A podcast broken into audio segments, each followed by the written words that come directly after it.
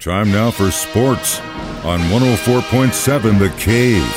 Here's Ned Reynolds. Mike, the intern, Ned Reynolds, back in the studio on a Thursday morning. So big, big AFC West game tonight, Thursday Night Football. Let's just, for a second, give a hand to the guys at the NFL Network and Thursday Night Football planning for honestly having one of the best lineups ever since the. Uh, the beginning or the re- rehashing of the Thursday. They lucked. I out. know they did, but come on, you got to give them props when they get. If you can't dog them all the time and not give them props when it works What out. do you say when the Jaguars play the Jets on a Thursday? Hey, well, let's we'll we'll get to that in just a second. Before that, though, let's talk about the one happening tonight: Chiefs Chargers in LA.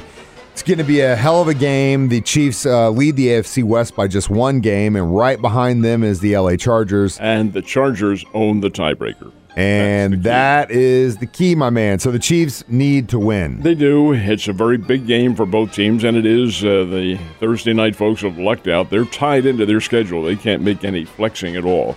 Here's the deal the Chiefs will not have Willie Gay in the lineup. He has been ruled out, and L'Jarius Sneed has been ruled out. Sneed's not because of the protocol.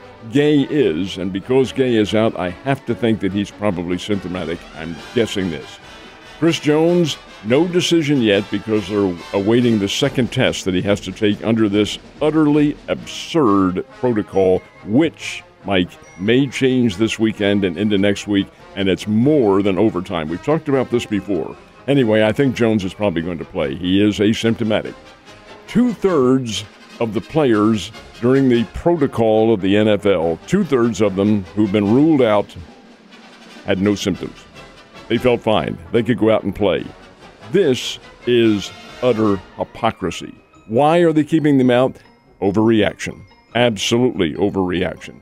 The NFL is probably going to change this weekend and issue a new protocol that says if a player is vaccinated and he shows no symptoms but does test positive, get out there and play. You can do that. Way it should have been. Why can't they do that today before the game starts? Because I really want Chris Jones out there, man. Why Well, can't they do that today? because the rule hasn't been.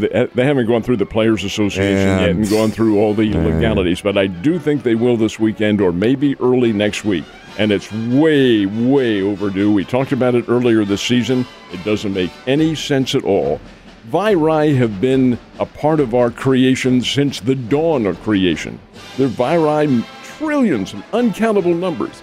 The body wards them off for the most part with antibodies. The vaccinated player will ward them off. Yes, he may test positive. We could test positive to polio.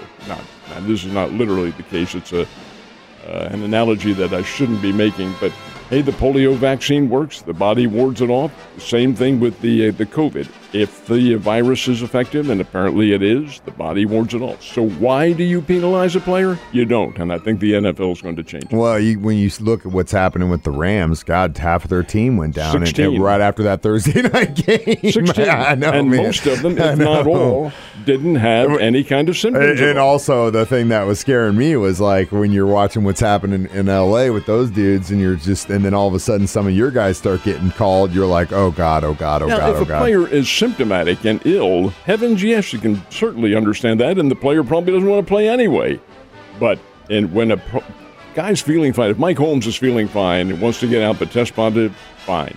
You know, I mean, it, the whole mentality, and we're this is just some this is just an intern observation, if you will, uh, about you know back in the day, if you had a sniffle, you had a cough or something, but you felt fine. You come to work. Anyway. It was no big deal because I'm not running a fever. I mean, I'm just coughing. It's not a big deal. I can still do. Hell, I talked for a living and I'd still come in here sounding like garbage because I felt fine. It just sounded awful, which, you know, that's kind of par for the course. But now, in this post COVID world, God, if you sneeze, you might as well be locking yourself up in the house we for the next couple days. of an overreaction brought about by the media, and I've, I've talked about it before. I'm not going to again, but it has been an overhype. How many times have you coughed in the last two years where you've just like kind of looked over your shoulder to see if someone's staring at you or not? God.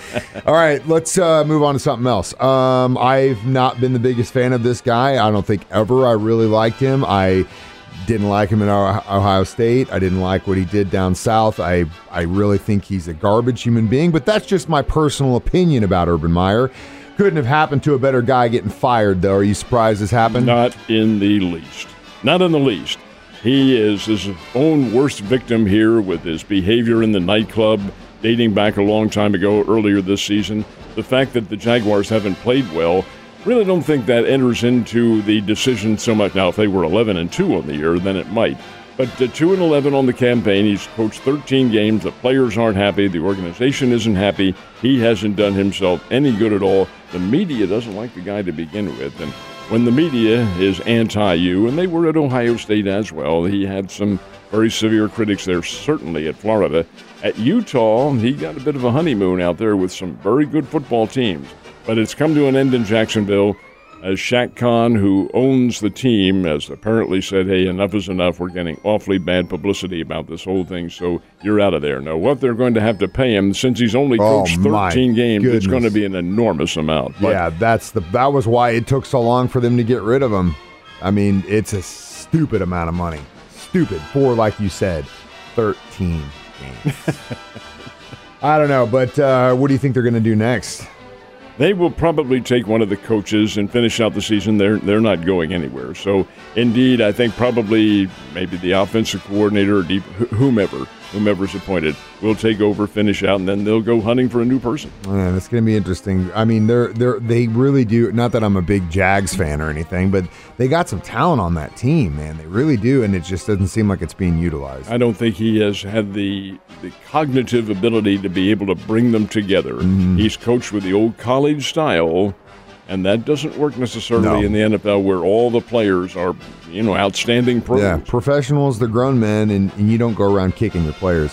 Uh, let's move to something else. Obviously, I know you're excited. My birthday's on Monday. Uh, what kind of bowl games am I getting for my birthday weekend? You will have eight of them this That's weekend. nice. Two tomorrow night and six on Saturday, and it's combined Saturday uh, day and night games. There are also two pro football games on Saturday. There will be no lacking in watching any football this weekend. But the fact is, these are pretty much the minor bowl games. There is one that I am interested in, though, that does have a lot of appeal, and that's Brigham Young's game in Shreveport, Louisiana. They're playing Alabama Birmingham. Now, this is by D1 circles, kind of Alabama, Birmingham, the Blazers are kind of a mid-major team. Brigham Young's not; they're upper level. Now they are an independent in football, independent in all sports for that matter. But they're about to join the Big 12, probably in 2023. That's an interesting game because you're matching up a power football program against really a mid-major that's had a good year. I'd like to see how that one works out. There's also one with Utah State playing Oregon State out in Los Angeles that also has some appeal to it. Now the others are, uh, well, Northern Illinois and Coastal Carolina. People like this. They're all D1 teams, but they are kind of a lower level. That doesn't denigrate at all their abilities to play, but it does in their minds of the public. Yeah, which is unfortunate because those games are going to be, um, some of them, not all of them are going to be good, but definitely some of them. Well, that's some good news for my birthday weekend. I know you were out late last night for a little bit of a game at JQH. How'd the Bears do? It, the Bears won in uh, one of the most physical basketball games I have seen in s- quite some time. Bears defense won it for them. Missouri State, and we've talked about this before, is a very good offensive basketball team. They can score. They win the game 75 to 63 over a very good South Dakota State team. But South Dakota State Interestingly enough, even though they played Alabama and Washington and Washington State and some big time schools, may not have seen the defense that the Bears threw at them last night. It was constant pressure from the opening tip off to the end of the game, the final buzzer. I mean, pressure chest to chest. And the referees, two of whom were national caliber, John Higgins and Jerry Pollard. These are guys who've been deep into the NCAA tournament. In fact, I think Higgins has had the championship game. They let him play. They let these guys get out there, and it was physical, chest to chest, bumping and pushing guys. Hey, that's if that's the way the game is played and that's the way it's going to be called, then you make adjustments. South Dakota State certainly can't complain about opportunities at the foul line. They went to the foul line 22 times Wow. last night, made 13 of them. Oh, that's not good the enough. Bears only went 12 times, and they're the home team. Made nine of them. Ah, difference here. And Missouri State was able to get their shots underneath with Gaige Prim scoring 13. The key to the game was early on when Jaylen Minnett, who is in his first year with the Bears, he's a transfer, uh, came into the ball game and he got hot. He hit four straight threes. four straight. Crowds going wild. The crowd, such as it was, was going wild. Only 3,000 there for the game. But that really set the uh, set the stage for the Bears, and they went on and turned that little scoring spree and taking that early lead, turned it into a really defensive struggle. It was close.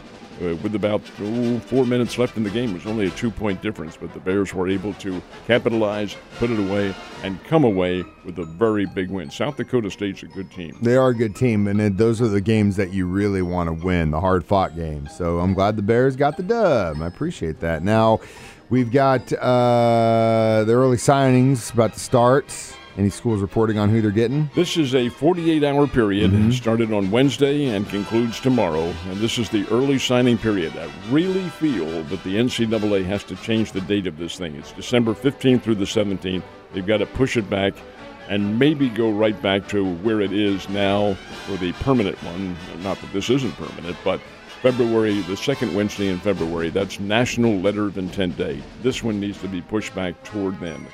Uh, but the early signing date was brought about by the Coaches Association to give the players an opportunity to declare themselves and to prevent tampering, so to speak, with other coaches coming in.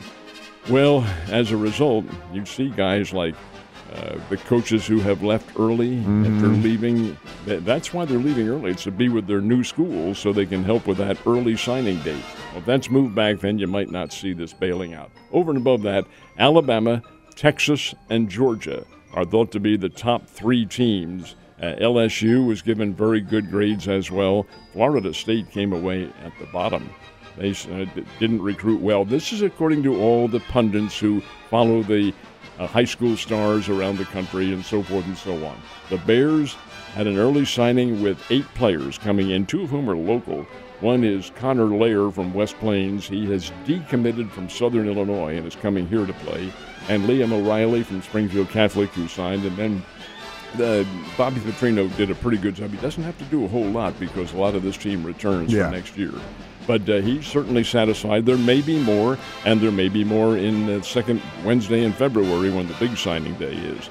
But we'll see what happens. It's I think everybody's pretty satisfied. Yeah, I think uh, going good. I mean, just think about the scope of just college football and how many teams, and then just think about all the guys that have to start looking at the players in high school level.